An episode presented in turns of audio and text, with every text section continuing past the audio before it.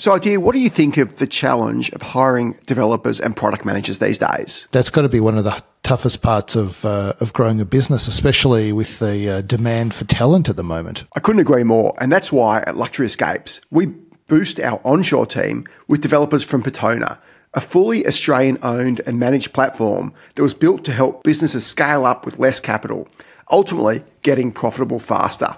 With Petona, they'll help you scale or build your team with incredible talent in places like Sri Lanka, Philippines, or India via a permanent remote staff or contractors. So, should I assume that based on um, your enthusiasm, you've been working with Petona and you like them? I actually used to be really skeptical of hiring any developers offshore, but the beauty of Petona is it's owned and operated by Australians and led by Simon Lee, who's built and scaled multiple tech businesses. So you can really trust them to find great talent. We actually started with just a couple of resources and scaled to more than 15 team members. So Petona are perfect for businesses looking to scale. If you're pre-product, they're probably not for you. But they work with smaller businesses as well as big enterprise clients, including Treasury Wine Estates, Accolade Wines, Luxury Escapes, of course, Little Birdie, Impos, and Allsale. If you're struggling to find and scale a tech team, then go to the Petona website at petona.com.au and click on Get Started. Hi, everyone, and welcome to The Contrarians with Adam and Adir, the only pod that takes you behind the scenes and gives you the inside word on the world of tech and growth from the insiders. I'm Adam Schwab, co founder of Luxury Escapes, journalist and angel investor, and I'm joined by my great mate Adir Shiffman, executive chairman of Catapult Sports and serial investor. In today's episode, we talk about Nick Scali and why margin is king the upsides and downsides of MBAs, and why did sports stars suddenly become so boring? Welcome back, Adir, episode 26. And we've got so much to talk about today. There's a fighting on what to get in this script because there's so much happening. How was your, you had a big week? I had a big week. I was, um, I want to share this story with you. I was driving in today. I drive my son to school every day just for fun. Yeah. He's in year 12 now, and I've done it pretty much his whole life. And the drive is um, kind of a 20 to 45 minute drive. 45 on the- minutes. depending on the day. So today, 45 minutes. And don't take this as a criticism, because I'm not saying this is a criticism. Of me or of- of the road you. system? No, of you. What have I got to do with this story? No, I'll tell you. I'll tell you. So I've noticed when I've come in here that you're a bit of a contrarian because it's not that busy in your office today. The Thursdays are not compulsory work Okay. from office day. So you're a contrarian because it feels to me that you can know what's going on in the work from home marketplace by what the traffic looks like in the mornings. Yeah. And so Thursdays are a nightmare. Compa- and it used to be that Wednesdays was the nightmare, but Wednesdays has improved slightly. Yeah. But Tuesdays and Thursdays have become the nightmare. So I'm pretty sure that people are going into the office on Tuesdays and Thursdays now. Yep. But what I have noticed is that once you pass 9 a.m., the traffic drops off rapidly. And Yeah. I think it's because people are making a commitment and they're saying, if I'm going to go into the office, I'm going to just get in there by nine Yeah. and do my stuff, and that's going to be my office day. And so, if you're driving between eight and nine in the morning on a Tuesday and Thursday, you are going to get smashed with traffic. And I think that that kind of correlates pretty closely. And the other thing that I noticed is that there are a lot of big trucks on the road. Yeah. And that does not, and we, I'm probably going to talk about the results of some of the public companies that have announced, you know, their performance for the first half. The sentiment that the economy was cooling is just not matched by some of the results that we've seen, uh, other than Godfrey's going broke, but that's a, that's a perennial separate issue case. for them, Yeah. isn't it? Um, but other than, and this, these enormous trucks on the roads, like I think the economy is actually fine at the moment, is my gut feel, the, the, the discretionary economy. Like certainly there was no shortage of, uh, of semi-trailers and double Bs on, on the freeway. Well, then it goes to that. There's lots of parts of the economy that are going well, and we've seen interest rates. Interest rate. Everybody thought interest rates rising from their ridiculous lows of virtually zero to a more somewhat normal level would kill the economy, but it hasn't because there's two impacts of interest rates. There's one, homeowners pay a little bit more, but they're paying so little it sort of Yeah. it's normalised.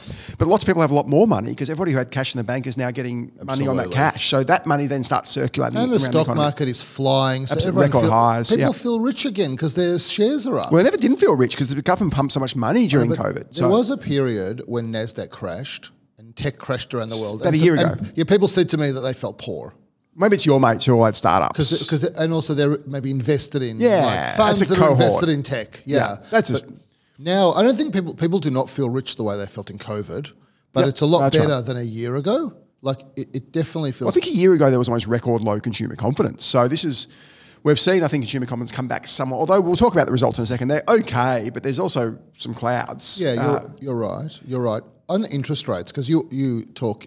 You're fixated on interest rates. Yeah, I didn't want to say that word, but yeah, since, since you've said it, I'll say it. Um, uh, so what I did notice is this. You'll know what I'm about to say. Like I'm less familiar with this stuff than you are, but if you look at the period before the global financial crisis, Yep. and after the insanity of the late 1980s and early 1990s, you know, 20% interest rates, which were completely out of control, pretty much interest rates, you could call them 6%.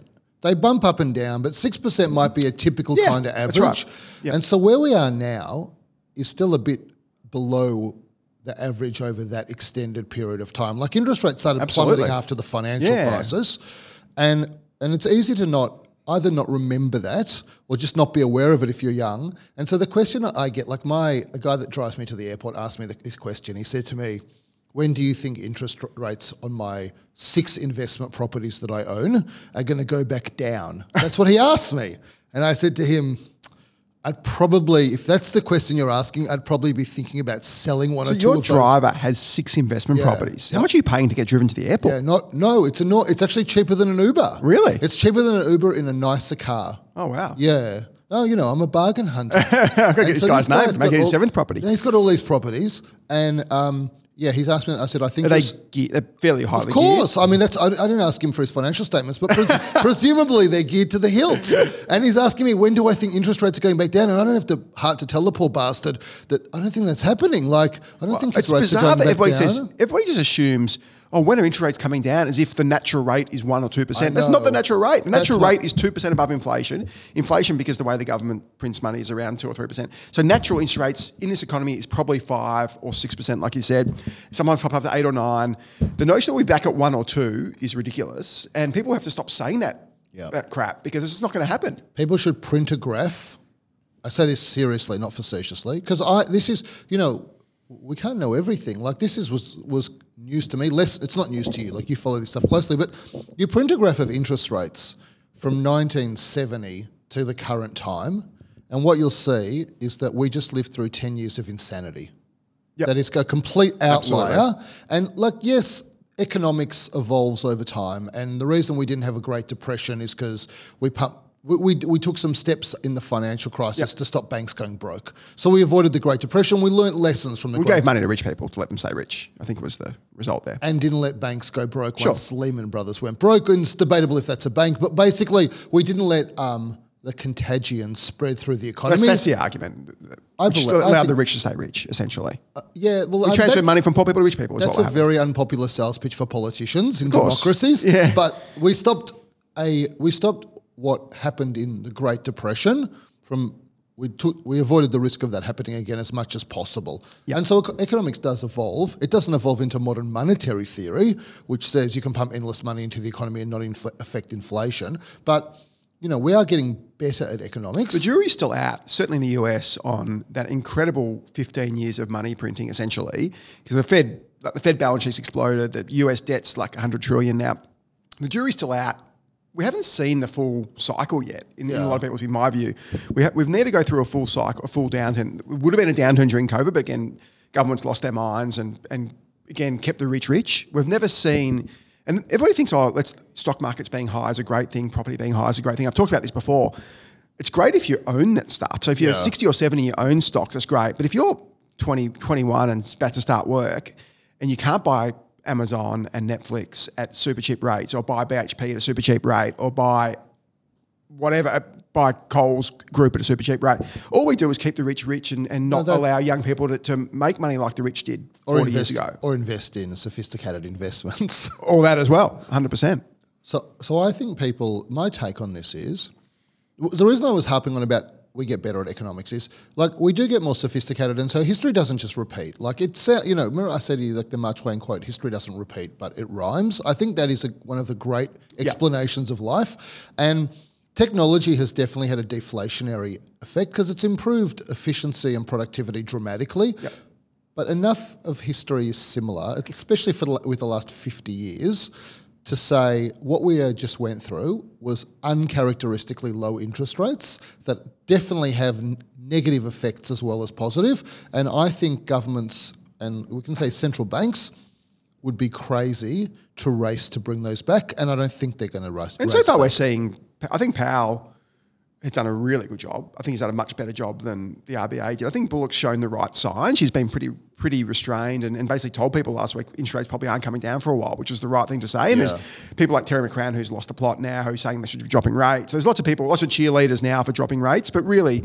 Um, Bullock's done. I think Michele's done a really good job. I think Powell's done an incredible job in the face of now you got Trump having a go at him. For, so I think Powell's done a really good. And Powell could go down alongside Paul Volcker, who's that fantastic Fed Reserve chairman who raised rates to seventeen percent in 1980 and really created that great economic boom uh, on the back of responsible monetary policy. So I think Powell and Bullock to probably a lesser extent, but Bullock still has done a, a pretty good job so far. And you'd love this topic. And also, I think when you think about this, about property prices, there's no inherent reason that property prices should be rising 7 to 10% a year. I mean, you buy a house, you live in it, that's a home. There is no inherent reason that that asset class should be rising 7 to 10% a year. It's obviously it's a heavy part of it has been um, immigration into Australia. Like that's a, it's a pretty big. You want to get me started on property prices? No, but um, all I'm, I don't want to get you started on property prices. You're about to get me started. But and I'm not. I don't want to argue about what they should be, what they could be, what they might be. But the idea that property prices would rise, rise seven to ten percent a year, which is kind of what they've done, is perverse in the sense that you might argue a company's stock price should rise seven to ten percent a year because that company is it's based on earnings growth. Yeah, it's earnings growth, improving its productivity, improving its output. The property is not. The Property- property is just reflecting the wealth of the people around Everybody forgets us. that property should rise essentially at, GDP. You can argue GDP is a bit of a flawed metric, or, or im- inflation. plus some immigration. Because yeah, no, but immigration's built. It. GDP is based on immigration. no, that's true. That's a good point. And also, you should be um, resisting some of the supply and demand um, inequalities of immigration by building more properties. G- so GDP growth is made up of effectively population growth, Yeah. No, immigration, right, you're and, right. and productivity growth. So let's assume that that gets factored You're right, which is why you and I often talk about like immigration adjusted GDP, which is Which negative, is often zero negative, negative growth in exactly Australia, per right? capita. Yeah, per, capita, GDP.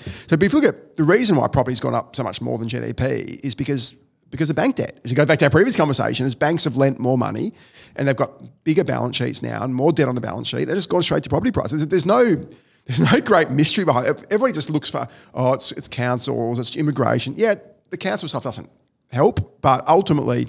Property is only risen because people can spend more on property, and people only spend more on property because the bank will lend them more. You, people will pay every last dollar that these idiot banks are lending them to buy a property. That's exactly what people. That's what when you put your hand up in an auction, they'll bid up to that. So it's Yeah. nothing else. It's Yeah. purely bank debt. And that's basic Austrian school of economics that has been right for pretty much every recession we've ever had. So this is going to sound like a very old-fashioned back in my day comment, but I do think Australia was a nicer place when it was a bit poorer. Like when when I was growing up, when you were growing up, like Australia was not this rich. I mean, I remember people Yeah, people were not driving around in European cars. People were driving around Yeah. in Fords and Holdens, which were tariffed to the hilt And a made in BMW 3 Series was like a fancy car. fancy car, and like I remember, I knew one guy, one dad who had a Porsche, and there was this joke about him. I'm going to tell you, the, I'm going to tell you the joke. I won't tell you the guy, but the joke was, what's the difference between this guy and oh no, I think I'm going to say it more generically. What's the difference between a Porsche and a porcupine? What? A porcupine has the pricks on the outside. it's not a bad joke. Um, You might now- substitute a few other kind of products for now the everyone I know drives a Porsche because you know, like they've gone and made mass market cars, and everyone just goes and leases expensive cars, right? But I definitely think like there was some look. It's rose-colored glasses of the past, but there was something nicer about Australia when it was not as rich and as flashy as it is now, and it was a more understated country. It's think I- definitely changed. The other thing I like about call it the 80s, and early 90s when we were growing up was sports stars were real stars. I talk about this all the time. Sports stars, were, so you think about tennis, you had McEnroe, Agassi, all those guys. Footy, you had Lockett, Dunstall. And in the NBA, you obviously had Jordan, but you had a whole suite of players around Jordan, Yeah. like Pippen, Olajuwon, all these guys, Ewing. And I- can think of 50 or 60 NBA, and you obviously know all these guys now, so it's a bit different. But for the average non-insider like me, I can think of a handful of NBA players now, maybe four or five, but it probably stops there. I could think of 50 from the 80s and 90s. Yeah. And and I was just thinking about what's the reason for that? You look at the tennis, and I, I think the reason is anytime a sports star speaks out about anything, you just get criticised by the media, by the press. There's just no personalities are allowed to to be created now because there's just this homogenous, this homogeneity around around stars. That if you say anything off the beaten track, if you imagine if you're a McEnroe now, you just get what happened to Novak when he tried to talk about stuff and he just gets criticised Well, there is for a it. counter, uh, two counter arguments to what you're saying. One is you may know all of those sports stars back then because you were a kid, and when you're a kid, you're more in love with. Maybe. you think athletes are kind of this special creature, basically, and like not of the earth like we are. But the other thing is, there are some athletes that are outspoken, like. Kyrgios is just a worse version of McEnroe, isn't he? Like le- less ability than McEnroe, but same, so lots of ability, Yeah, but not, not, Mac- not. McEnroe's But he's category. Kyrgios, yeah, but he's But one, he's he's outspoken, and he Yeah. and, and he is good for the sport. Oh, I love Kyrgios, because yeah. of his um, lack of, let's say, chemical balance inside his brain. Okay, Yeah. So whatever's going on there is probably not good for He's him. apparently a super nice guy, like a super generous guy. that would not surprise stuff. me at all. But whatever's going on in his mind, I think is not good for him. I mean, he should get a coach for a start, but it's good for the sport. It brings people to the sport. People Absolutely, love the sport 100%. because of him. It is much better than robots. Nobody wants to watch robots play. Ultimately, But they do. That's what they are now. sport is an is a form of entertainment. It's not about playing the sport, and people just want to be entertained. And I, I I don't think that's happening as much as it used to. I think because of the, and you, might be you're a bit conflicted here because you obviously work with No, every sports league in the world. But I mean, athletes buy nothing from me. Like the teams buy stuff, right? And so, well, I'm criticising the teams. I'm not criticising the athletes. Can't be themselves because teams and leagues prevent it. I'm not look. I'm not sure that teams and leagues are specifically preventing it. The truth is this: athletes are very aware, young athletes, like teens, twenties, are very aware of social media. Yeah. they're very aware that if they there's this like fine line, which is you want to stand out. So if you say nothing, then you'll be a no one. Yeah. But if you stand out in the wrong way, even for this a fraction of a second, that could be the end of your public career. I- It is a very delicate line to walk. And you know, you saw with Colin Kaepernick taking the knee. Let's Yeah. not get into the politics of that, but you know, that was a very dangerous step to take for Yeah. his career. His career, it He was, was not, struggling at the time. yeah, he was. His career wasn't over before that, but it wasn't like he went from this stellar career to zero because he took He was the Super Bowl a couple of years before, wasn't he? So But you know what kind of, you know, I think the thing that kind of saved him reputationally in that sense Yeah. was Nike running ads 100%. with him taking the knee. They got campaigns. behind him and they kind of took a lot of the controversy of which side do you fall out. Now, obviously, the Republicans and that kind of that side of politics still hated him for taking the knee.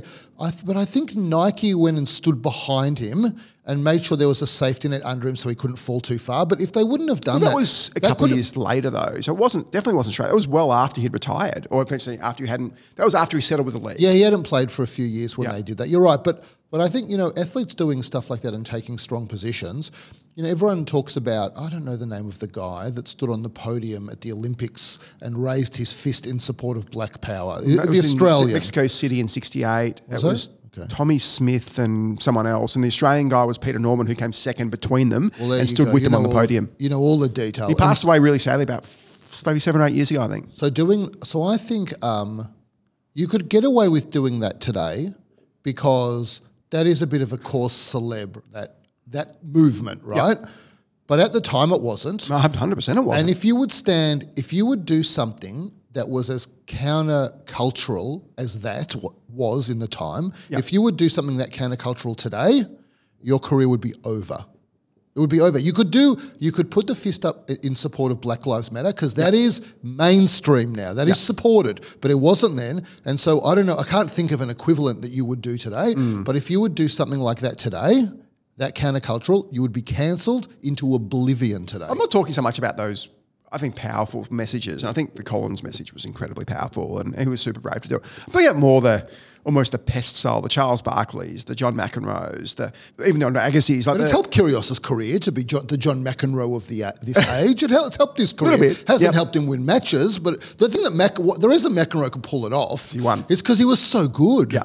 he just kept winning everything. I think, the, and, the, and the great, and the same with, with the sort of drug offences, the worst thing you want as a star is to have a, any sort of, it could be drugs or something that go wrong. And Shane Warne's the classic example. Remember Shane Warne had that diuretic issue. He never got Yeah. drugs. He had that, he was banned for a year. And he blamed his mum and all that stuff, the, the late great Shane Warne. And he came back as an incredible player and all was forgotten. As long as you can come back and perform, Well, that's all true. the bad stuff gets That's forgotten. You've got to true. perform. Although, um, Although, I just hit me with the. I just can't believe I've had a mental blank. Hit me with the Tour de France.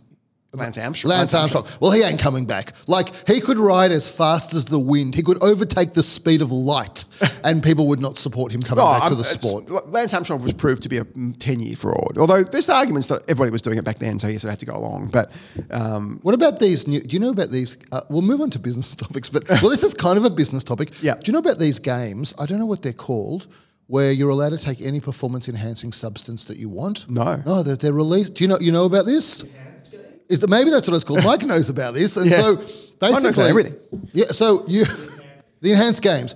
Basically, it's just win. Yeah. Go nuts. Do whatever you want. Yeah. Just win. What do you think about that as a com- a, a, a plan? I've thought about that in the past. There's an argument that, well, at least you're on a, fair, a level, level playing field. Yeah. But I think you should be encouraging people to do things that are, you know, pretty horrendous for their bodies. It You've got depends on- kids watching this. depends what your view is on. Again, remember when in the in like I remember when steroids became a thing in like 1988? Ben Johnson was the famous anabolic That's steroids. right. That's when it sort of drugs really came. It was obviously happening in '84 and the Russians and Carl Lewis allegedly and all that stuff.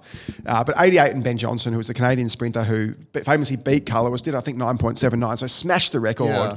Uh, and then famously, like a week later, was done for usually now these days happens like months later. This Yeah. happened a week later, and it was the biggest news. And it was. I remember I was I was on holiday and there was a doctor there, and I was talking about how anabolic steroids were so bad for you. The question is, are they? Maybe they are. I don't know. I'm not a doctor. You're a doctor, but how bad are these performance enhancing? no, you don't want to take these things. But I think there's a bit. What by the about way, like an EPO? Is that bad for you? what- yeah, you can have like you can have heart attacks Okay, from that. It makes that your, it makes bad. your blood thick. Fair enough. Okay. And so I think, firstly, the reason that Ben Johnson's story was so big is you have to remember that time there was no social media, there was Yeah. just mainstream media. And so what would happen is a story would appear and the entire media would be blanketed with one story. And so It's massive. everybody would have this same shared experience of this one big media story. Yeah. This is what I think. These things are not good for you and they should be banned. And yes, it is imperfect being able to catch these people, and therefore some people are going to win that are taking banned substances, and it's not fair. But I could just take the same argument and apply it to life. we should just not have laws because, like, don't have speeding laws because lots of people get away with speeding. So just get rid of the laws and let everyone speed because it's not fair. Well, that is how laws work. What you're send, what you're doing is you're sending a message to society saying this is what is acceptable in our society and this is what is not acceptable. And I think that is a core part of society. I think speeding is a bad analogy because speeding impacts other people, whereas drugs probably just impact the person taking them in, a, Well, in the negative a way. But can I just to make a while we're talking about sport? Uh, I I do the, usually that Melbourne half marathon, which sort of runs around Melbourne. Every city Yeah. has a marathon, and I'm, I'm not sure if you knew this, but basically every marathon has been outsourced to. A, private company like IMG, which is the big management Yeah, company, I know runs the Melbourne that. one. Yeah. I presume there's someone does New York, someone does London, whatever. And usually Melbourne one, Melbourne's a pretty boring marathon compared to like New York and London. It's pretty flat. No one really watches you. You don't really, except for till, you get to the MCG, which is the end, Mm-hmm. which is great. There's like 10,000 people in there. But till then, it's kind of a nothing. Yeah. Uh, as opposed to New York, where my friend Slatch ran New York a few months ago with his wife, and they had, there was like 20 people deep the whole course, which sounds Yeah. incredible. So usually the marathon, we might sell out like a month before. Last year it sold out maybe six weeks before. The half sold out just before, which is fine.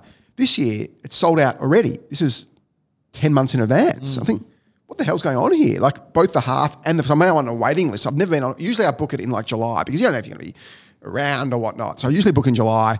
It's now sold out, both the half and the full. I think, what the hell's going on? So I put myself on the waiting list.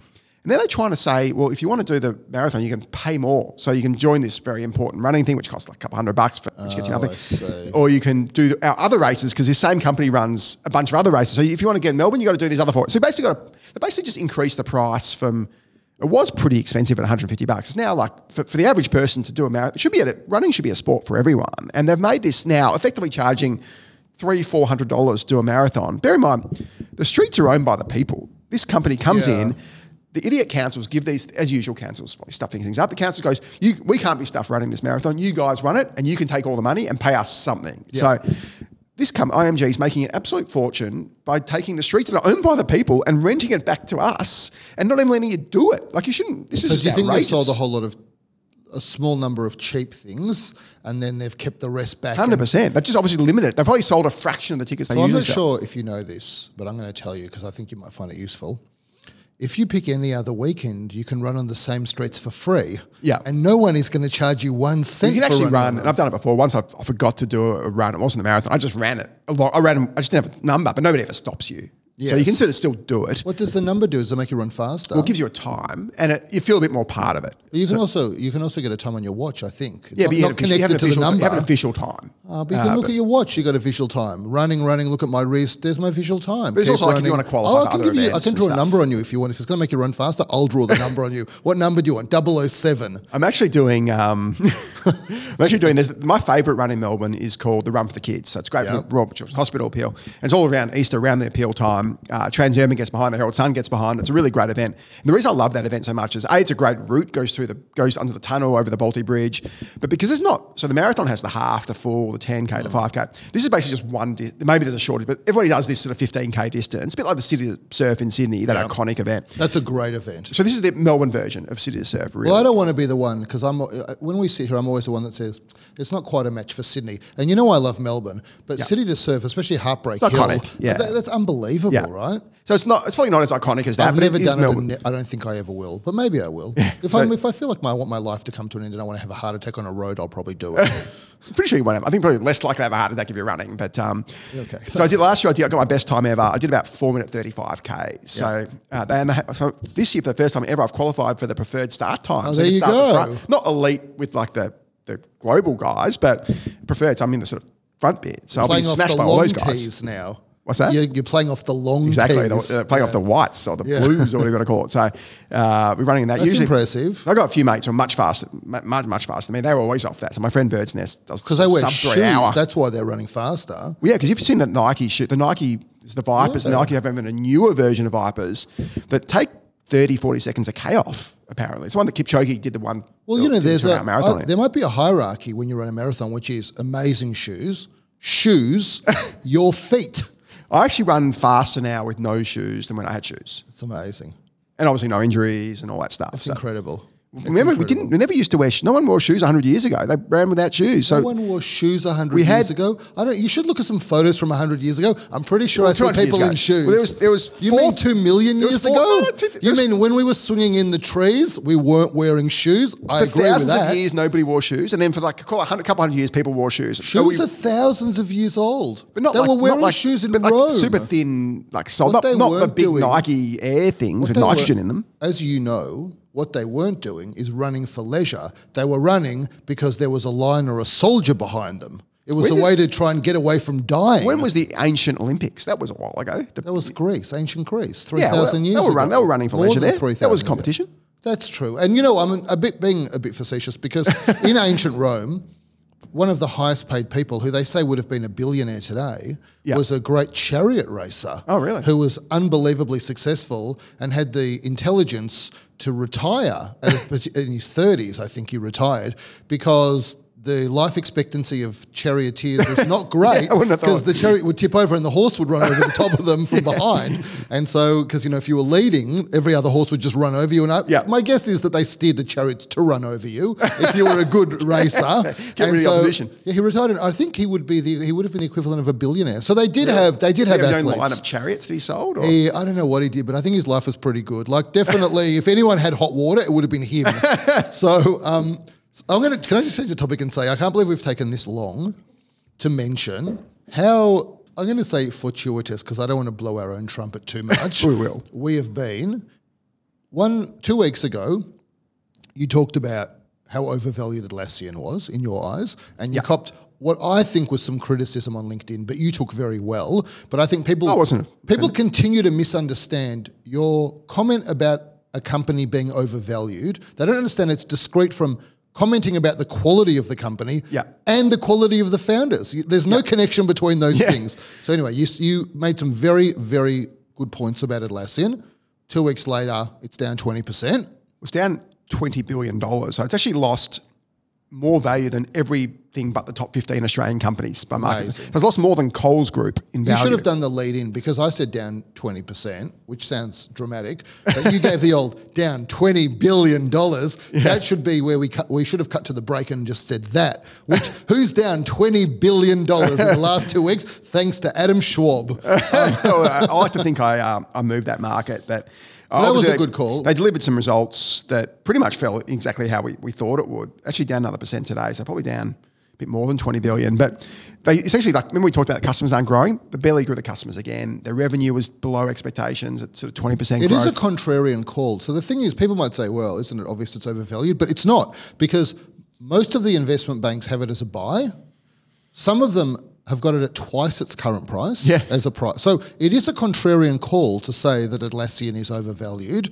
And, you know, you've been wrong for a while on that, but Yeah. in the last two weeks it was a good call. And then last week we talked about Maya this is your and call. how and Maya is, you know, this company that people don't understand what good economics it actually has now. Literally, the day the podcast drops, the stock rises ten percent. I think it released results that day. Yeah, it was- exactly. but you know that is also a contrarian call because that stock Absolutely. was down fifty percent right over the course of the 100%. last twelve months. So I think we got to start a fund just between us, Contrarians fund. which is the contra- yeah the Contrarians Fund, Adam and his Contrarians Fund, and we just got to put money into what we say are Well, just to show you that we're not always right. So I made a, and I think we will be, I will be right at some point. But Cettire, which is a company that I strongly questioned when Ruslan came in, and Ruslan sent us an email yesterday saying what's going on with Cettire. It was up thirty percent yesterday. They allegedly doubled their profit. Uh, I remain very skeptical of this business. The CEO found us. Doesn't you don't sell half your stake unless you think there's some issues there. The revenue rose 89% or something. Yeah, they did increase marketing this time though, so as opposed to last half. 89%. the whole thing is, I've never seen anything more dubious in my life. Well, I don't think so. I'm, every at time least a good say, business. Every time you say dubious, I'm just going to say I've never seen anything more inexplicable Yeah. because I, I don't. When I've looked at it and I feel like I can't understand it well enough to understand it, but also I can't find anything in there that I say this is fraudulent or dishonest. I just think it's inexplicable. In fact, I emailed Arian, who's one of the really good retail analysts at Barrenjoey, Yeah. and um, I said to him, he put out a report on this, and I said to him, if you can explain to me how this business works, Yeah. I will go and wear a T-shirt that says Arian is the greatest retail analyst in Australia because that's the problem. It's inexplicable to me, but I'm not prepared to say it's fraudulent. It's just inexplicable. I think, well, I'm not going to say it's fraudulent, but I will. If this share price is within 95% of what it currently is, so this is what I think happens. I think Well, that, that, just with that one sentence, if you do not find a way to short this stock, you're crazy. In fact, let's go and find a way to short it because I'd rather like I'd rather go down fighting Yeah. than say, oh, we knew, we knew it and we didn't do it. So we got to do this. We got to do the Adam and Adir contrarian fund. I think what happens is Dean Mintz, the founder CEO, sells most of the rest of his stake. He's still got he's still got like 400 million bucks worth now. He's got he needs to offload this. Yeah. The CFO needs to offload his equity, and then I think we start seeing the walls come in on this thing. And as I said, I, we've run a business like this. Every other business. business you like growing eighty nine percent top line? No. Well, he is. Well, He alle- is. allegedly. He actually doubled that. Doubled marketing. So you can double marketing, you can probably double your sales. So that, that's not surprising. What's surprising is doubled EBITDA on, on in a sector that no one makes money. I love the way that you say you just double your marketing, you double sales. I mean, I'd love to have your level of confidence on the correlation between marketing spend and revenue. Well, we were up. Actually, shout out to, to our marketing, well, our whole team. We were up year on year. I think seventy percent in Jan. Oh, that's fantastic. That, that is coming off a bit of COVID impact, so it's a, it's a bit Yeah, but gerrymandered. Jan- but as in Jan 2024. To well, Jan 2023 was not. There was weren't you booming in Jan 2023? Well, not as much as 24, but there was a little bit of COVID resi- residual impact. Certainly December up 50%. That was definitely COVID impacted. There was just the last vestiges of this high flight cop. People weren't stricken with COVID. It was just flight staff. There's a few things. And now we're seeing flight costs come right down, which Yeah. is really spurring oh travel yeah, that makes generally. sense. That makes sense. So yeah, and our marketing's only up like 10%. So we, sort of, that, that, that, that's different. But I don't think that 89% revenue growth, yes, it's respectable. When you double marketing in, there's something, it's the EBITDA that's, that's just ridiculous in that business. There's You no way how- they're making that. You're not sure how they're making that kind of money. Yeah, we know they do the capitalisation ruse, which I don't know why. But they are generating- how is ASIC not pulling them up on the right, but they are thing? generating free cash. By the way, I want to. There's ways to generate free cash when you. n- I no- know you can work with it. Uh, listen, I agree, but I maintain what I said, which is I find it inexplicable, but it might be true. It might be true. Um, they've got auditors. Yeah, I think the order's been in order for about two, audit part of like two years or All something. right. Well, but what firm is auditing them? It's a mid-market thing. I, forget, I, forget, I don't want to name it because it's one of those mid-market firms. So um, I want to say this as well, though. You know how we were talking about capitalisation of um, favourite topic. R and D. Yeah. It, it does.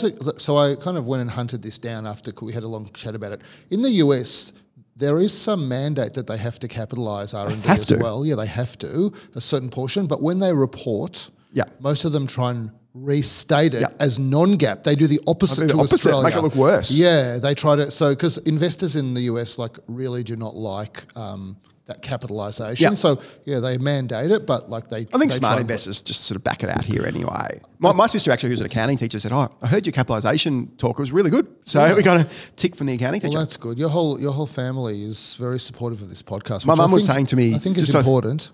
My mum was saying to me yesterday, uh, talking about your sophisticated, our sophisticated investor stuff with Gab on a couple Yeah. of weeks ago. She said, "Oh, Adir, Adir was starting to sound like you." Uh, she didn't mean it as a compliment. contagious. it, was, it's certainly she, It's it wasn't said in a good way. Like, well, maybe maybe occasionally you're onto something, and, like, and I catch it. But um, my mum said to me the other day, "Oh, I've been very busy, so I'm finally catching up on your podcasts." Yeah. I think she said to me, "I don't listen to all of them, but like I just picked the ones that I think are going to be really interesting." She's actually very supportive. I can't knock her. Well, I'm I'm, tell- I'm going to get her onto this show one day. Yeah. Okay, she's going to do a 10 minute segment, and we can take confront her face to face. Um, I, I will say another company that we talked about. So we should go back and talk about like things we got right and things we Yep. got wrong. Step one, remember we spoke about yeah, them, the underwear, I'm- I think I'm wearing them now. And so you were very bullish on them. My and I friend's said, a booty. I was wearing a booty t-shirt. well done. Um, I said, I love the economics, but I'm not sure how their world will be post COVID. Yeah. Well, the answer is their world is very good post COVID. Right. They're still holding on to their 80% gross margins. Yeah. They're, they're growing their earnings. They're generating some free cash. The founders, 120 odd million shares, which is 60 or 70% of the Yeah. company, is now worth about 150 million dollars. Yeah. I'm not commenting on the valuation. Like, I don't think they're a cheap company with where they're sitting now, but they've gone up 4x since we had the conversation. 4x? Yeah, they were virtually down to, to cash value. Yeah, it's way too cheap. And so I think that um, I think we can tick the box on that one as well that we kind of picked. One of the guys, Ian, who works in our um, corporate business traveler team, he only wears step one. He he heard the show and he goes, "Oh, I, I wear nothing else." Is he happy that they're making 80% gross margin selling to him? He doesn't have a view on the margin, I don't think, but he loves the product. I mean, 80% gross margin, like I'm very aggressive with gross margins on direct to consumer, but maybe I'll try and hit 70%. 80% That's is insane. Next level, That's right? higher than LVMH. That's Yeah. software margins. It's it's actually like you can't make a great argument that that business is worse than a software business when you can be hitting 80% margins and who's got- selling direct. You're the only business that's got higher margins in software, or the only one I can think of. Go on. Uh, this is from the acquired uh, Novo Nordisk episode a couple of weeks ago. Was is pharmaceuticals? I know, but the R and D cost And is then you so got back in high. Yeah, when you're back in that goes like thirteen percent. But Yeah, like, no one initial, is talking about you know the two billion dollars they spend trying to develop a drug that fails phase work. three Yeah, no, 100%, trials, right? So uh, that's a different business model. Yeah. By the way, do you know most of the R and D tax incentive money in Australia? You know the grant that they Yep. pay back for R and D. So we should say you go and. If you've got R and D that qualifies, which nobody can work out what qualifies anymore, maybe maybe the whole of the software industry doesn't qualify. Nobody Yeah. knows, right? Yeah. So you basically get back fifty percent of the qualifying cost Yeah. as a as a rebate. Do you know where a huge chunk of that money goes? Maybe I would say most, but I'm not sure it's a most, but a huge chunk. No. My understanding is it's overseas companies, drug companies running clinical trials in Australia. Really? Yeah, that's my understanding. I had no idea. yep. That sounds bizarre. That, that sounds like a misuse of the R and D. Should be going to Australian. I think that whole prog- that whole program is completely shambolic. You know, I was heavily trying to restructure that program during COVID. I didn't know that. Yeah, I was like quite outspoken, and I Yeah. wanted them to um, be paying it quarterly, and I restructured it and provide clarity to software. The challenge is it's administered by the ATO, which means it requires annual returns Yeah. to get your money, and that means you can't administer quarterly uh, because Yeah. you don't know what the annual return's going to be. You know, you know, there's there are um, there's R and D tax incentive lenders Yep. that are generating two or three hundred million dollars of revenue or something. Really? Like that. Yeah, it's a big. It's actually a big industry Yeah. because they go and give ten million. They go and say, So what happens if you don't get the? They they assess it for well, you. got, they're probably secured over your business, is my guess. But like, Yeah, but- so they're charging, I think, fifteen percent. Yep. And the beauty of it is, they give you ten million dollars. Let's say at the quarter, they give you money every quarter, every month, or let's say one million dollars. Yeah. The beauty is you can go and spend that one million dollars on R and D, so you increase your claim. Like Yeah. they're actually driving up the size of claims. Yeah. I do know one firm. it's a great way to get finance because most startups can't get finance for for love or money. If So it's a great way to get 15 finance. If you want to pay 15 to 18 percent, which by the way, not I'm not. It's cheaper I'm not, equity. I'm Like- not speaking against. Yeah. But um, but I do know what once one company that got their half a million dollar plus. In fact, I know two companies that got their half a million dollar plus claims declined in the last few months. Yeah. So I don't think that this is the sure thing. Maybe Yeah. it once was. I think. I think um, Airtasker may have been taken to I court thought they were too big some because we, we haven't had this for years. No, you can claim it. I thought we get it to a size and it's really hard to claim. There's it. no size. I oh, think really? CommBank and Telstra are claiming Oh, the really? R and D tax incentive. I thought it was super hard to claim it. no, but once you start paying tax, it's an offset, right? Ah, once, and once you pass 100 mil of revenue, so I, I, you know what? I'm going to find out the details, and we'll do a little That could be episode on this because Yeah, for it, sure. it'll be. This is a really good topic. Yep. So I want to go to a super quick break. That was a great chat, and we'll get into our meaty stories next.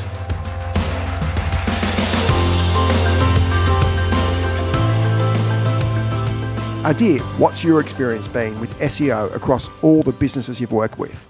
Well, I actually had an agency that did SEO at one point in time, and so through that, I I was not the SEO guy, and through that, I got some insight into just how um, complicated and sophisticated SEO is. And since then, I've tried a variety of different people and solutions, and it's a bit of a mix and match for me. I don't have a very sharp answer for you on that. We're the same. We, I reckon we've cycled through a dozen agencies before we discovered Portal Ventures, and these guys are the real deal. We've actually used them at Luxury Escapes, and our SEO traffic has jumped dramatically.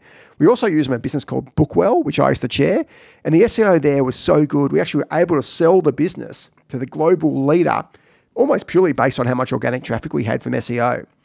The guys at Portal Ventures work with some of the best Australian marketplaces and e-commerce businesses, including Flippa, Programmer, MadPaws, Camplify, and Auto Guru.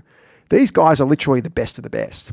Exclusive to Contrarians listeners, the team at Portal will give you a free one-hour consultation if you mention Contrarians. To get in touch with Mike and the team, call them on 1300 121 261 or go to www.portal.ventures.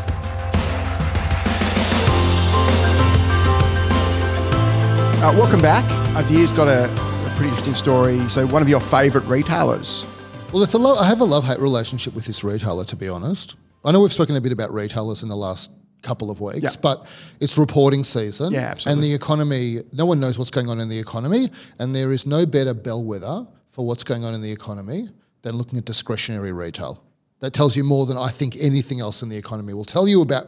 You, you can survey people about consumer sentiment, but that is like you know two steps removed. What what you really want to know is are people buying stuff they maybe c- they don't necessarily need Discretionary today? spend. Yeah, discretionary spend.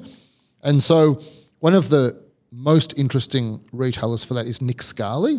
So Nick Scali is an old business. I don't know how old it is. It could be 50 years old. Yep.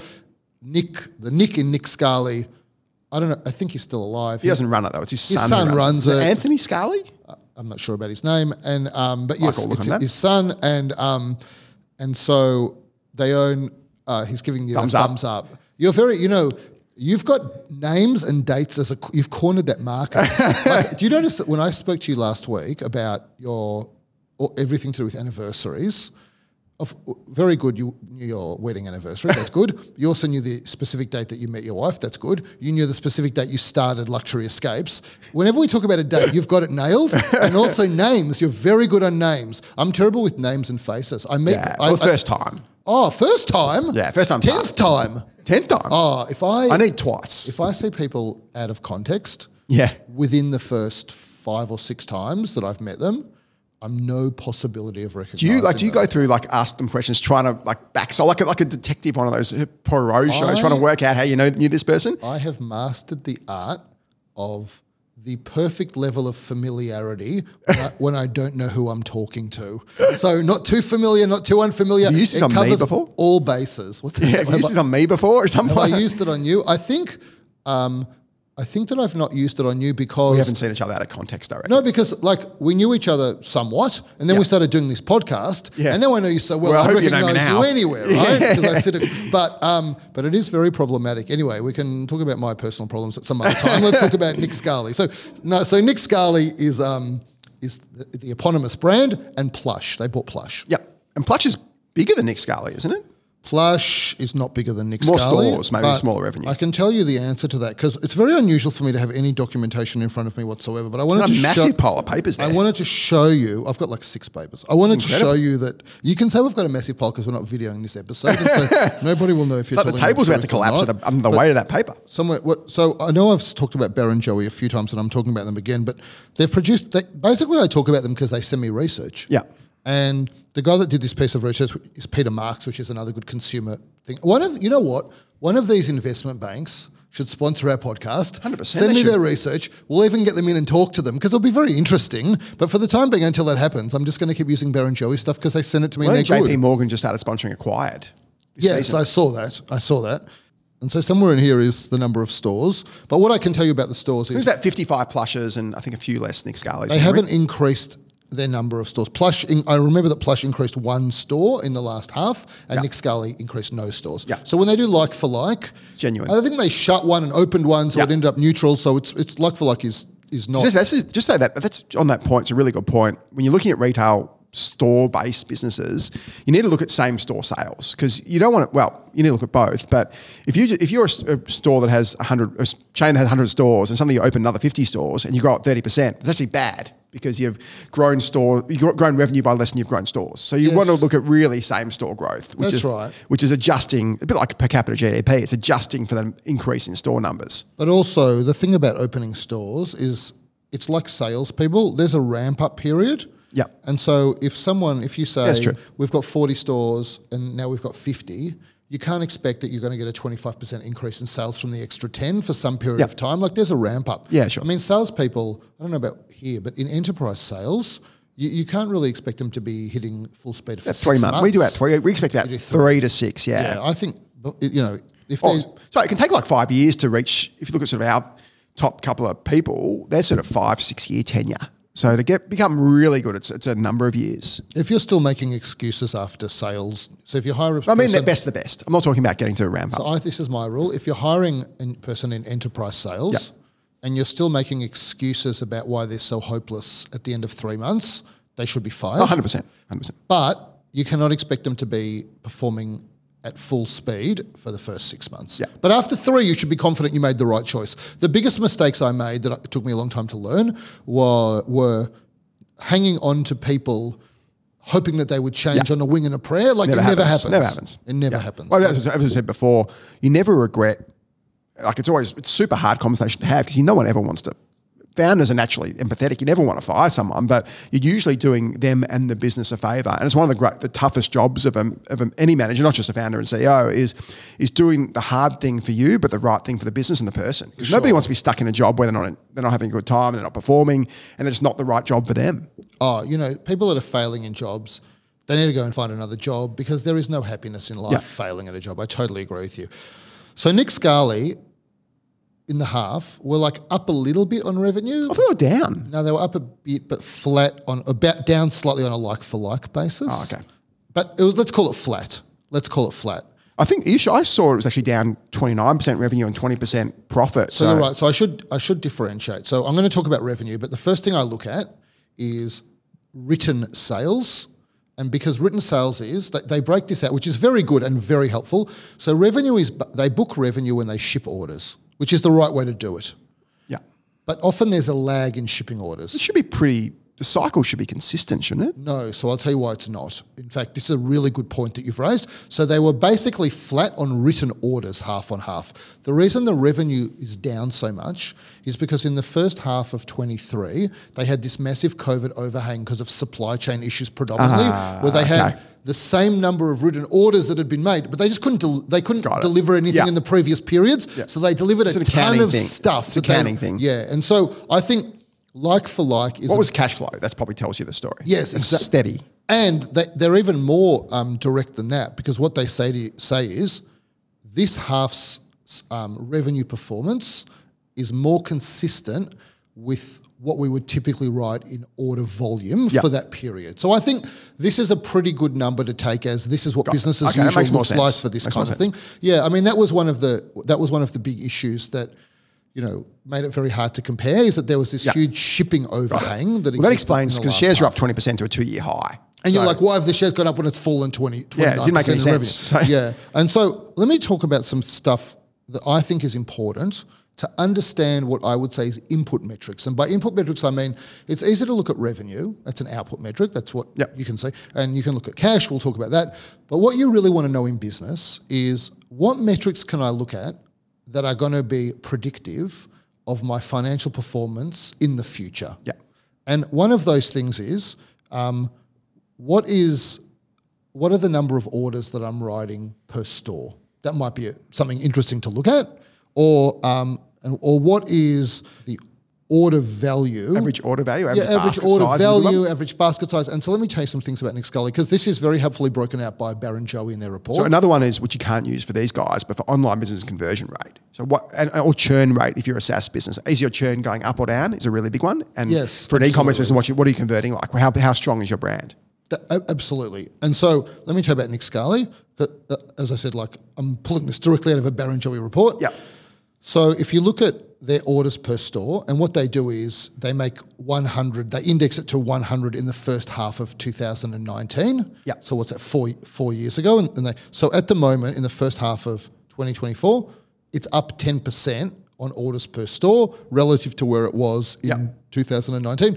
That's good. That's a good outcome. Like it means not, the stores are growing not only from inflation, More customers. more cu- people are buying more stuff in each store. It's not like the Atlassian thing where Atlassian's customers aren't growing; they're getting more out of each right. customer. That's right. This is a better story because they're getting more customers. Now, I will say in the second half of 2021, which is when lockdown ended, COVID, first, second yeah. half, they would they were up 35 and 37% Yeah. compared to the index. So they're down from that. Yeah. But they're still up 10%. And Barrenjoey's got them forecast continuing to rise average orders per store, Yeah. which is great. You got to take the trend line from pre-COVID. I think you got to ignore those COVID insanity years. Agreed. Agreed. And what was interesting? Yeah, th- exactly. And so the other thing they look at is what is the number of written orders relative to where they were at that same period. So across the business, like what are we looking at? And basically, what, the, what where we are at today is they are writing thirty three percent more orders than what they were writing in the first half of 2019. Yeah. So That's a great. big increase. So yeah. So Yeah. this is a business that on the right metrics is heading in the right direction. So if you look at their share price, and I, I like to look at pre-COVID share price and what's happened because you see you, COVID or everything sort of went went haywire. Mm-hmm. But they basically double their pre-COVID share price or their, their market cap, which is pretty incredible, and they're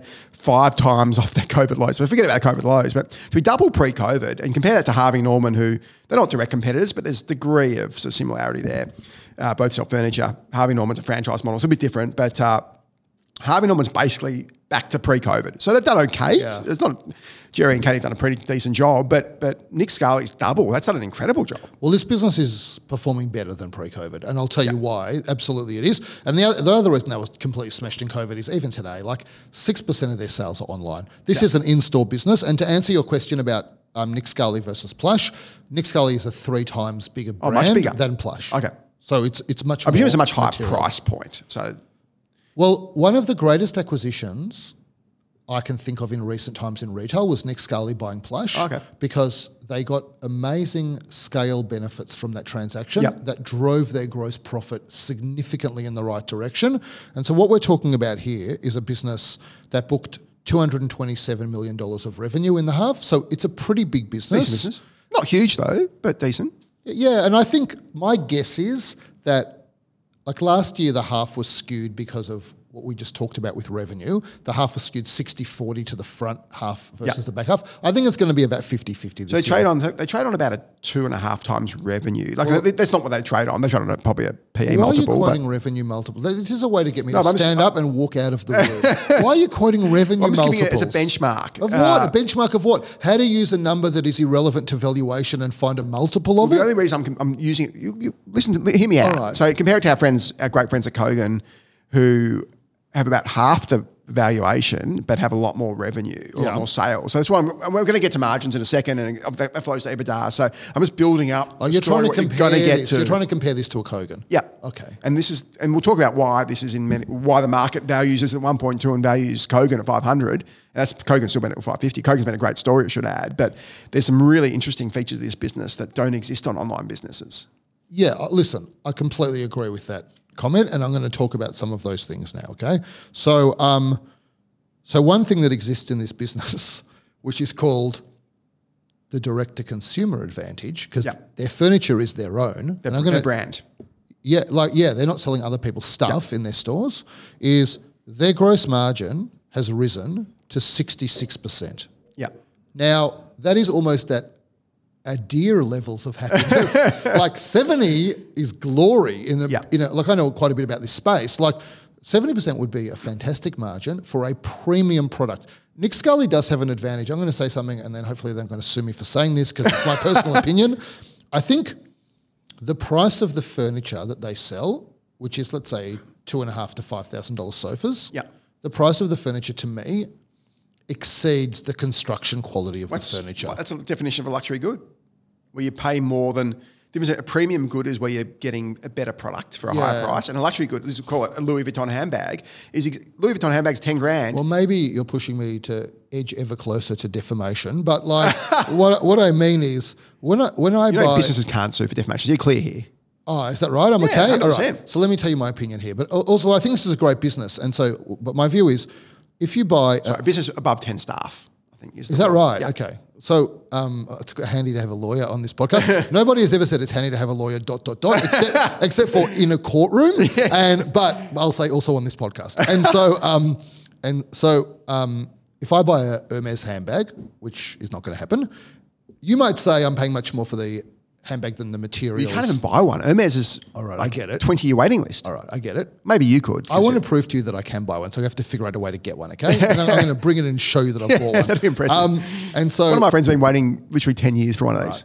challenge accepted. And so the material though is extremely high quality. And so yes, it's a premium good, and you're not really paying for the materials, but there's this bar that it, that it gets over on quality. You meant Hermes. You meant Birkin. Yes, yeah. Grace. Yeah. And Kelly bags. But when I go and look and turn uh, Nick Scali couch over Yeah. and look at what it's made out of and how it's made, I feel like they are really getting a very high price relative to my view of the construction So as part of this that research, product. you actually went to a Nick Scali store and flipped a couch. Well, I would do things like that anyway because I'm very interested in this category. that is dedication to this pod. and so I would walk through. Well, it's Australia's fastest growing business pod because of this kind of thing. that's well, maybe. And so I'd look at what's in the furniture. Like you, try, you can work out is it um, high density foam or lower density foams, and like uh, what are they using to actually make it? Are they using solid timber? Like I couldn't find solid timber. They might be in there, but not the bits that I could look at. Yeah. And so I think they're getting a really good price, and that's one of the reasons they're getting six, 66% margins. So we talk about we've talked about Irex powers, Yeah. and this is feels like it's a brand play. A hundred percent yes. It is a brand play. Maybe a bit of scale because they can manufacture in China and get low costs, and they can hence. But so it's a com- combination of scale and brand. It feels like. Yeah, I, I think the scale advantage they got here is they could get their gross margins from 62 or 63% up to 66% by buying plush. Yeah. That was a great transaction. I think they bought it at like an enterprise value to EBITDA, which is a pretty good measure. Yeah. Like take out the depreciation amortization, Yeah. which will be predominantly store depreciation, a Yeah. business like Plush. Yeah. And um, the way I would do it is I would do, it's getting a bit technical, but if I said, what's this business really doing, which is how I look at it, I will take out the depreciation and amortization because that's effectively you doing a non cash calculation of money you've paid in the past for stores and fit outs. I don't love that, by the Hang way. on, I haven't finished. Yeah. And then what I'll put in is the current year's capex. So how much money am I spending today buying and fitting out yeah, okay. stores? Yeah, fair enough. And I'll take out what I'm depreciating in the past. Yeah. Because sometimes there's a mismatch. Often they, sh- they should be roughly the same. To be honest, if it's eh, they might it might be higher currently if it's a growing business. Yeah. Actually, Nick Scali is lower. Yeah. Because they're not getting store growth right now, and so Can we what the- just, so we talk about what you talk about enterprise value or EV. yeah. Some of our listeners probably don't know what EV is. Yeah, Can you just quickly explain what enterprise value is and why it's important? So technically, what it basically is, I would say, is that you get the balance sheet which is Cash. what I own and what I owe. Yeah. And you try and say, let's get rid of the cash and let's get rid of the debt. Yeah. And the way I would work out EV is a more complex calculation because, like, that's a simple way of doing it. Yeah. But if I'm really going to value a business, I'll say, let's look at all of the assets on the balance sheet and let's think about what I could get for each of these things if I had to liquidate them. So You get the intangibles. You just well, that's gone. Intangibles and goodwill zero. Yeah. But like stock, for example, I might multiply stock by 0.25 and say in a fire sale, there's no way I'm getting less than that. Yeah. And so that's a fire sale, and then but cash will be a dollar and. Yeah. And then you negative, you neg debt off or you add debt or whatever. Well, debt. I'll say a debt to that's a dollar for a dollar. Yeah. So let's n- subtract that from the cash, and Yeah. and then I'll work out a real my view of you know what could you what's the liquidation value of this business, Yeah. and to me that's what the balance sheet's worth. Yeah. But enterprise value is often simpler than that. It's just cash free, debt free. Yeah. And so that's what they're talking about. And so what what I think is, so if I go and spend ten million dollars on store fit outs this year, that $10 million is not going to hit my profit and loss. What's going to hit my profit and loss is all of the value of stuff that I've spent on stores in the past and how much of that am I expensing on depreciation, depreciation this year. It's because you depreciate. So you buy a store or you fit out a I store. I do a fit out and I depreciate it takes 10 years to or depreciate five it. years, I think, or whatever or six, it is. whatever it is. Yeah, and so I don't like that because it's more interesting for me to say, let's get rid of all of that. Let's take that out, but let's put back in this year's spend. And just to harp on this, the reason is because.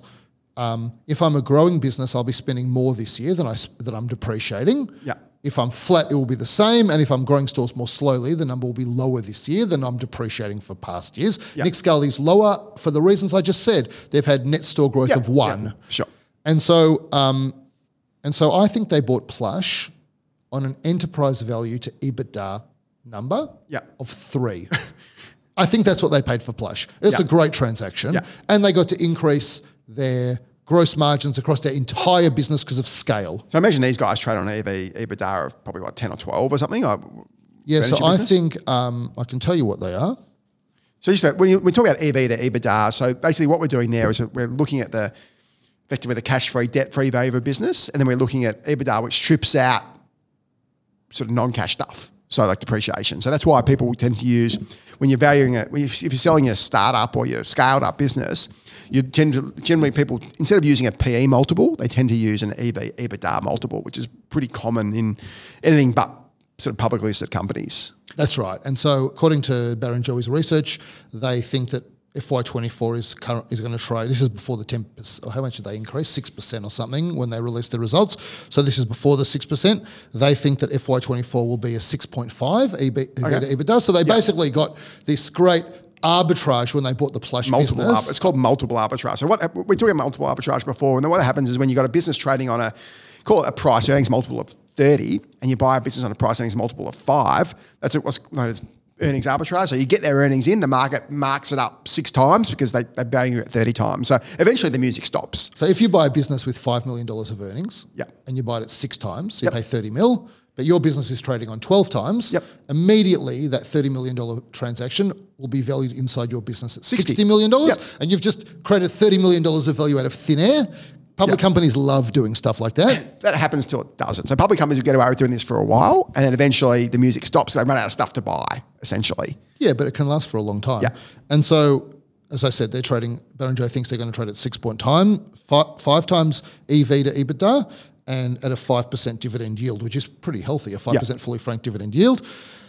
So, what I love about this business is that So there's one other point. Uh, Arguably, they probably have a bit of cornered resource, and that they presumably either may own the factories, but have great relationships with factories in China, presumably making this stuff. So there's a bit of cornered resource there as well, which is helpful. I think they might make some of it in Australia. Oh, really? Yeah, I think they might make some of it in Australia. Even better. I think they've got it. So I think one of the definitions of a cornered resource in my book Yeah. is direct to consumer e-commerce. And let me tell you why I think that's a cornered resource. If you want a Nick Scali sofa, you can buy it from Nick Scali. Yep. Nobody compete against, can compete against them on price. There is no way that you can say, I'm going to go somewhere else and buy this sofa on sale. Yeah. It's their way or the highway. You buy from Nick Scali. Yep. That is one of the things I love about direct to consumer e commerce. Yep. You're not competing against search engines. Yep. So I love that. It's brand. Yeah, that's but it's not just brand because if I'm Aesop, I got lots of advantages. Yeah. But I, but I don't have the cornered resource advantage, which is You No, can- no. You don't have to buy it just from my own website or my own stores. You can buy it from Adore Beauty. Yeah, sure. And so Nick Scali, you can only buy it from Nick Scali. Yeah. So I think there's a Yep. huge advantage in Absolutely. that. What's amazing about this business is like, according to my calculations, like these guys, if you basically go and say, what what is the take out, um, like, take out the depreciation and amortization, Yeah. but put back in the capex that they've spent this year. Yeah. I think that the margin that, of that they're keeping pre-tax is like thirty five percent. Yeah. It's just an unbelievable business. Yeah. Their NPAT margin, so net profit after tax that they report is 19%. That's incredible, right? business, It's yeah. incredible for like a hard goods business. And um and really like With as hard goods, look at look at LVMH as a luxury. It's it's for a luxury business, it's not that good, but for a non-luxury business, it's unbelievable. That's that's the beauty of it, having creating a brand and creating a luxury brand, which they sort of have done. Is you're convincing people to pay more than something's worth because they have this other intrinsic feeling. That, you- presumably, you buy a Nick like. I'm, I'm probably not a customer for them because you know my views on luxury goods generally, but people buy luxury goods because they perceive some other sort of innate pleasure they get from overpaying for something. And you obviously know I hate overpaying for stuff, so I'm, I'm, I'm like that. I'm, I'm very much like buying premium goods, Yeah. which could be a an iWatch or a whatever, because I think I get great utility from it. But I don't like buying luxury goods like this. Like that's why I'm not going to be buying a LVMH man bag because I'd rather chop my own arm off. I know, but this isn't luxury. I mean, and don't chop your arms off. Last episode, last episode we talked about losing your legs in something, and now we're going chopping arms off. I think we should try and keep limbs for one one full episode at least. So I, I think this is not a, the thing. Is I take what your point is, but this is very much mid market. This is average people, regular people buying furniture. You're paying five thousand dollars for a couch. Well, but they're mostly not paying five thousand dollars for a couch. Okay. They're probably mostly paying two and a half or three thousand dollars right. for a That's- couch. that's expensive. It sits below king furniture. It's like this is mass market And stuff. there's a lot of I think there's a lot of really bespoke stuff. You can pay like 50, 100 k for Oh, this stuff. you? sure. This is mass market, and and so their average revenue per store is like two million dollars for the half. Yep, It's pretty amazing. two million. That can't be right. I'm telling you, they've got. Well, our store did. Our, we've got a Chadstone store. We did three million last month, so that doesn't make sense that they could be doing so much less revenue than us in a much bigger store. oh, but you're think of this everything. and yes, they got bigger margins. I get that. They've got 108 stores and they did 227 million dollars of revenue. That it's not a complicated calculation. really low But revenue the thing is store. that you're no, but it's not because the thing is that you're selling these tens of thousands of dollar deals and you're not keeping that money. It's not your money. No, I get the margin differential for sure, It- but, it- it's- you can't compare selling. but two million sounds way. That sounds too low. These these are massive stores. McDonald's do way more than that. No, I, maybe the way to think about it like this is uh, if I take, there's no other way I can do this calculation. There's $227 million of revenue. There's 108 stores. That's $2 million of revenue per Just store. over, yeah. And so th- that was my calculation. The as I said to you, only 6% of this revenue is online. So Yep. $14 million of online revenue is a heavily store-based business Yep. delivering $80 million of free cash on $227 million of revenue. I think the real free cash number is $70 million. I work it out my own way. It's but still like, incredible number. And this so is for a half as well, isn't it? It's not even a it's for a half. for a half. And so what you're getting Absolute cash machine. This business. yeah, what you're getting with this business is a business that is not really growing right now. What's interesting is, and I want to talk about this with the economy and finish off on this point, what you're getting is a business that's relatively flat on growth. Like you're not going to get a growth business here, okay? I think it's going to grow a few percent a year for Yeah. the next year or two. But you're getting a business that says, we will take a dollar and we will go and effectively give you 20 or 25 cents of it as cash at the end of that process. That is an incredible business that is able to do that at this kind of 200 and let's call it 450 to 500 million dollars a year of revenue. They say that they've still got significant upside left in store rollouts, maybe another 50%. It could be true. I think like this business is not a cheap business. Like you're not getting this for a bargain, but I think this might be one of the best operated, highly quality, high quality discretionary retail businesses in Australia. I don't want to burst your bubble, but there was a guy called Warren Buffett who invested in a business that was pretty similar about 60 years ago. Do you remember Nebraska Furniture Mart? It was I can't say I've ever shopped from Nebraska Furniture Mart. Well, this was a real. This is probably the, the iconic one of the iconic Warren Buffett stories. So, this business was founded in 1937 by a Belarusian called Rose Blumkin. I think Warren called her Mrs. B. She lived to like be 103.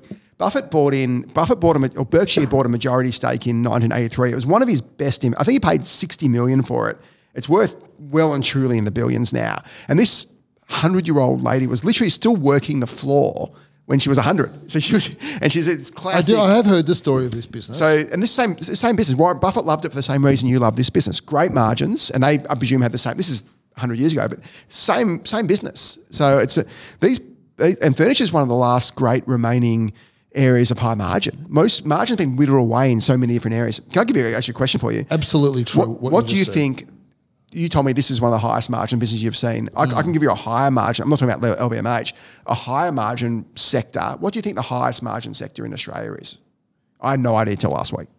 You mean highest margin as Retail. Retail sector. Highest margin as keeping the most Gross margin. Gross margin. A highest gross margin yeah, business. gross margin business. Uh, no, I think something like uh, the stuff that Aesop sells. I think, well, Aesop would be really high. Um, I was sitting, I was at cricket, and I was scoring. You know, when you score for cricket, so it's yeah, sure game. Dot, And- the dot dot ball And scoring. you score with another guy from the other team, guy Yep. girl from the other team. And the guy I was sitting next to, I was asking what he does, and he owns this really impressive jewelry business. So, and this is he doesn't own a jeweler; he owns like he manufactures the jewelry in Thailand or something. Really, sounds like a really good business. Yep. really good guy. And I, I was sort of talking a bit more about it. I said, "Oh, what kind of margins that he doesn't own the retail side, but he obviously sells to them. And what kind of margins do jewelry stores own?" He goes, "Oh, about 80 90 percent." I had no Oh, that is a idea of the margin of jewelry yes, stores. That is a great call. Absolutely. Well, you know, I know you're fixated on luxury goods, but you know, Tiffany's is charging three or four times anybody else's price Yeah. for their brand and box and Yeah. for the promise that they make. But this is I'm talking like, like what Michael are they Hill, running this on? stuff. Ninety-nine percent margins, gross But even margins. not have to be like well, obviously LVMH bought Tiffany. Remember the, you remember the LVMH Tiffany Yeah. saga? So LVMH, I think made it put a bid for Tiffany uh, in just before COVID. And COVID happened. They and typical Bernard Arnault style renegotiated this Yeah. deal. So he said, "Oh, no, "I'm not buying you guys anymore." They and of course they basically whittled them down and paid a couple of billion dollars. I think they paid. 15 billion ish, that kind of range. And, and Bernard put one of his kids in charge. Done this incredible job, basically double the size of the business. Like Yeah. that. They've, they've done all these great partnerships, and it's typical. sure. It shows that LV, we talked a little bit about LVMH, and they're obviously they're, Bernard grew basically grown this business through acquisition over started with Dior and then went to Louis Vuitton, all this kind of stuff. And there's the acquired episodes, that iconic acquired episode that you told me about. Uh, but the the Tiffany's is a great example of how they're not just he's not just an acquirer. He's actually they're really good operators. LVMH as well. They do it unbelievable. They, they buy businesses as well. They don't just multiple arbitrage, and they actually run them better than the person who owned it previously as well. Which is Oh, why they've been such a great agree. That's why. That's because he's got the magic. So I'm going to tell you a few key points to finish this off. The first is, you know, this post-COVID race to stores, post-lockdown race to stores. It's people to start stores or people to shoppers going People, to stores. shoppers going to Yep. stores, and it was a flood. Yep. That was bad for stores. Why? They sold a lot of stuff. I'll tell you what happened to Nick Scali's margins in the second half of 22 and the first half Yep. of 23. It went from its so Nick Scali used to be a 63% gross 62 63% gross margin business. It's now I I would call it close enough to a 66 Yeah. 65 66%. Yeah. In that period, it dropped to 61% at Yeah. one stage. And that is because it was so hard to get stuff. Yeah. It was so hard to get stuff shipped. Yeah. The demand outstripped supply. Yeah. And so one of the reasons that they had this huge boost in revenue in the first half of last year, because of this overhang of orders, like they were getting these orders and the supply chain problems were slashing their margins as well. So actually too much demand Yeah. is not as good as people think it is. 100%. That was not good for them. They have said that they think that operating conditions for their business in terms of logistics, supply chain, and gross margins will be significantly better than pre-COVID. Yeah. So that's impressive. And the la- the other graph I want to show you, which people can't see, but I'm going to show you. Look at they've got a graph. Barrenjoey's got a graph in their deck which shows the freight costs from Asia to Europe and the US Yeah. and what it looks like. And yeah, and if you look at this graph, basically in January 2024, they just rocket. Oh, And that really? is all because of the um, Red Sea the thing? Red Sea thing. They rocket like they go from like the Far East to the US West Coast. Yeah. Goes from what looks like about 1500 That's weird because they're not going. They go. They don't go via the Dead Sea. It's Europe that gets hit by the Dead Sea thing. The US actually So the west from. coast of US has gone from like 1500 somethings to close to 4,000. And Yeah, but still well below COVID levels. the Far East post-COVID to levels. northern, oh, it's, it's, well, COVID is not on here. This starts at Yeah. January 2023. yeah, Far East to North Europe, I mean, that's increased even more. That's, Yeah, that's sure. gone from like, in at the end of 2023, it was down at kind of a thousand. Yeah. It's now at more than 4,000. Yeah. And what Nick Scali said is that this has not affected shipping to Australia and Asia at this point in time in the same way. Yeah. So, it, so Nick Scali is not suffering the consequences of this Red Sea stuff. But let me finish with this last bit. So Nick's, so this is brings back to closing the loop on discretionary retail as a marker for the economy. So what they said is that the first quarter of this financial year, July, August, September 2023, down. Yep. It was down 4% or something. That was the like interest for rates like. going up, and yeah, Down. The second quarter, up. yep. That's what created a flat outcome for the I would, have, I would have thought that December for obviously great for discretionary retail and Christmas and all that kind of stuff, but I would have thought it's great for something like furniture. Well, it doesn't. Nick Scali doesn't seem to have a Christmas boom.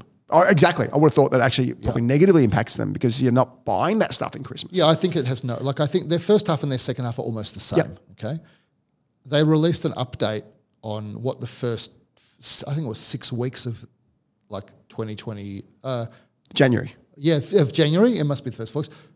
Good, up a few Yep. percent. And so I think that um, this kind of all supports my theory that the economy is not as bad as it looks like. You've got record low unemployment. So interest rates are not going down. Well, Yeah. We've said that in these horrible predictions you made me make, and, but they're not going down. And it feels pretty good. Yeah, it feels to me like the economy is relatively stable right now. I That's agree. What this I agree. to me. I want to change topics quickly because I saw a really interesting article in the journal, Wall Street Journal, about MBA. Have you got Have you got an MBA? An MBA. Yeah, I wasn't sure if you I do don't have an MBA. I don't even have a business degree. I've got a medical degree. medical- I remember that? I'm a doctor. You remember that? I, I know that you mentioned. don't try and use those skills at any point in time because it may not be a great outcome. But yes, I was a doctor. Well, MBA is a uh, um, been a much. It's basically a commerce degree. You come back as an undergrad. So MBAs are really invented for engineers who didn't, bit like like someone like yourself, Yeah. someone who who studied a scientific degree, scientific based degree, and then wanted to become a manager essentially. So they created this MBA. Uh, I don't know, 50, 60, 70 years ago. Uh, really interesting. Uh, a couple of really interesting data points. Professor Henry Mintzberg called MBA graduates a menace to society. And then he tracked 19, and Harvard Business School is probably considered the, the elite uh, MBA program. I think Yep. Stanford and, Because they've got a particular way of doing an MBA, right? Well, they do ca- these case study MBAs. Yeah, they but I think they're all copying that now. But Yeah. um, they basically said Harvard. They looked at HBS graduates uh, who were dubbed US business superstars since 1990 and found 10 of the 19 have suffered serious setbacks such as bankruptcy or the boot. And the records of another four, so that's 14 of the 19, were questionable. Then another couple of guys, Danny Miller um, and Xiaowei Xu from uh, uh, Montreal and Rhode Island uh, business schools said uh, MBAs were noticeably worse at sustaining superior performance than non-MBA executives. MBA graduates were more likely to expand their companies through acquisition rather than organic growth, sacrifice earnings and cash flow in the process, yet their pay rose faster than that of their counterparts who had outperformed them. And these ploys tended to lift a swift jump in short term profits, followed by a decline that led to a fall in market value. Uh, have you got a view on MBAs generally? Do you, uh, obviously, you haven't done one. I thought you may have. Uh, but No, I did. I went to the school of bad life decisions to, Or- or to very good learn life decisions to learn- success. Well, I took. You know, I, I'd say this seriously. I would say I started being interested in business as about I don't know a twelve year old. Like Yeah. literally, I started reading business books as a twelve year old. yeah. Until I was in until I was forty, I'm not sure I really knew what I was doing. Like I knew I knew more and more stuff each time. But if you say to me now, You had you incredible conf- success in that period. If you say, "Are you confident of doing X now?" Let's say making money. Yeah. I would say yes. I know how these things can make money. I know what I need to do to get them to make money. I think that that, that was a 25 year period of learning for me. Yep. So I don't think I don't think it was easy to figure So that would out. you- do so you- that, that- I say that because it leads into my thoughts on an MBA. okay. So, what you just quoted is what are the consequences of hiring MBAs into corporations over the long term? Yep. I have no view on that. Like, I've got no reason to refute the data. I haven't seen the studies. That data could well be right. Yeah. That data might be a subset of a larger data set, which is, in general, most people are value destructive in enterprises over time. Yeah. And like only a few special people are what make the value increase. And so MBAs are largely just a subset of the group of most people that are value destructive. Uh, this is what I think about an MBA. I have these two areas where I think, uh, well, I'll say a few. There's a few ways I think it's advantageous. One is if you are if you want to get particular executive jobs in corporations and want to move up, Yeah. it is definitely good to have an MBA on your resume. So I think it's worthwhile in that respect. I presume you mean from a really credible. Credibility. Yeah. You say, well, I did So Melbourne, it's Melbourne, U- Melbourne Uni or uh, I think Melbourne ANU Business or, School. yeah, I think ACU or Melbourne Business School, I think, is a great MBA. Yeah. And so I think it's very credible to have that on your resume. Yeah. I think if you do the right MBA, EMBA, whatever you do, because a lot of people are doing these executive Yeah. MBAs now, um, which are very good. I think you they have good ability to make networks Yeah. to strengthen your network. So that's another benefit of an MBA. Harvard MBA is a great networking tool absolutely. The way that I think it would have helped me beyond those two, like number one, I would never need because I'm not going to be an executive in a company. And number two, networks, I'm okay in networking. Yeah. And so, um, what I think would have helped me is there's this base level of knowledge that, I, that really helps run businesses. Yeah. One is understanding accounting, probably some marketing. I think I kind of worked that out. I was okay with that. Just some models for management and decision making. And I think learning those things is very important, and you can learn them in a commerce degree. Yeah. Well, MBA is a commerce degree. It's just a fancy name, and you do it as a postgrad. I know, but lots of people do commerce degrees and then do MBAs. They shouldn't. Okay, well, they do. I think if you do an engineering For degree, the it makes first two perfect reasons. sense to do Yeah. an MBA. And so I think like it is really handy to learn those things. And if the way that you're going to be able to learn them quickly and efficiently is by doing an MBA, then I think that's useful.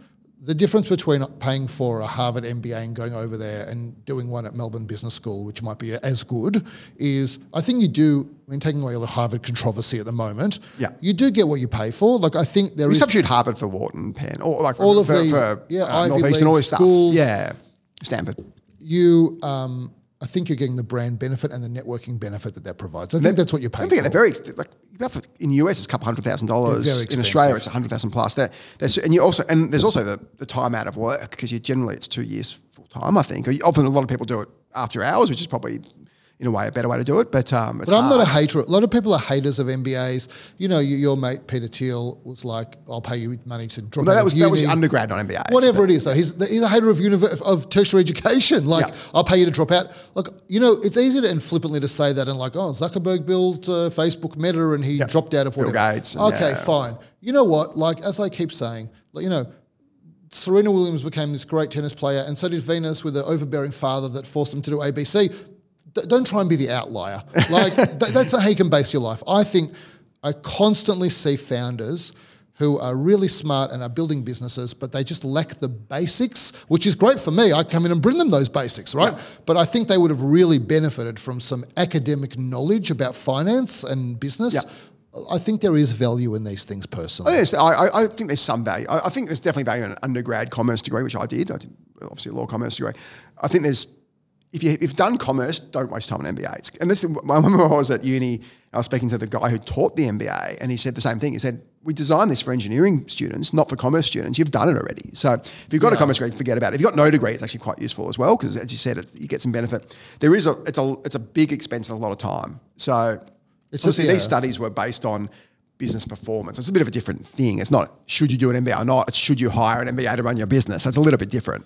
Yeah, and so what I think about hiring an MBA to run your business is like the people you should hire to run your business are the people that are passionate about your business and are linking their sense of self worth to the success of your business, and us and you think are smart and good at making like decisions with imperfect information and are going to be committed to trying to build the wealth of the company. I mean, I think, and then you then you can once you tick those boxes, then you can go into like, do you know what you're doing and what's your background? But I think those are the most important boxes to tick. Can I make one sort of I say exception? One thing I think the MBA courses are amazing at is there's usually a negotiation course. I'm not sure if you've ever done this, but Vicky Medvec, who's done some work with Lux, who who I think she teaches at one of the Ivies. I'm not sure which one.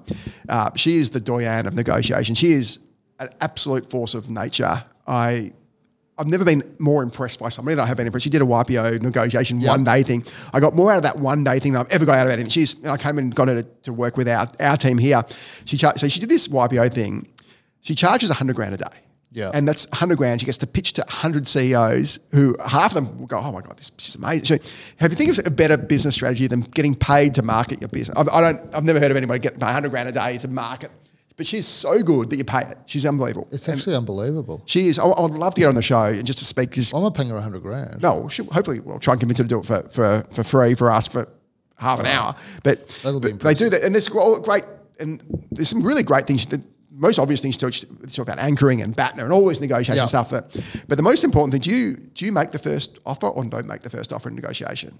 I don't think I'm a. I don't think I'm the negotiator that you should be basing your decisions on for reasons I'll explain. But do I make the first offer? It depends on the situation. I don't have any hard and fast rules. Her rule stuff. is always make the first offer. Yeah. anchor, it anchor, anchors it, anchor it, uh, and then she gives case studies and shows you. And, she, and the way she she she's got this incredible. I'd love to hear. I'd love Definitely, to I use. stories. Definitely, I use. I definitely, I think anchoring is important. Hundred percent, and she absolutely. the way she does it is just she is so good. That is uh, we've got to get her on. But and but that stuff, it's that stuff you get from the MBA that you, especially Ivy MBA, that you get the quality of, of teachers and tutors at those colleges is actually next level. The Scott Galloways who teaches at Stern in, in New York, they are unbelievable. The the lecturers there. So I think there is definitely benefit. Or you can do like a and I think it's called an. Uh, AMP like Harvard does two month courses, which Yeah, I've heard are incredible, which is probably the best The trick is ground. to work for a corporation and get them to pay for that. Absolutely. Which is mostly what happens. And you got to find the, the tough thing about those two month courses is you you got to go to Harvard or Boston for two months, and you to leave your kids. So most people do it have kids at that sort Yeah, of five to yeah. fifteen. It's that's really hard on the on the families. That's probably the biggest challenge. I think. Some people would see that as an upside.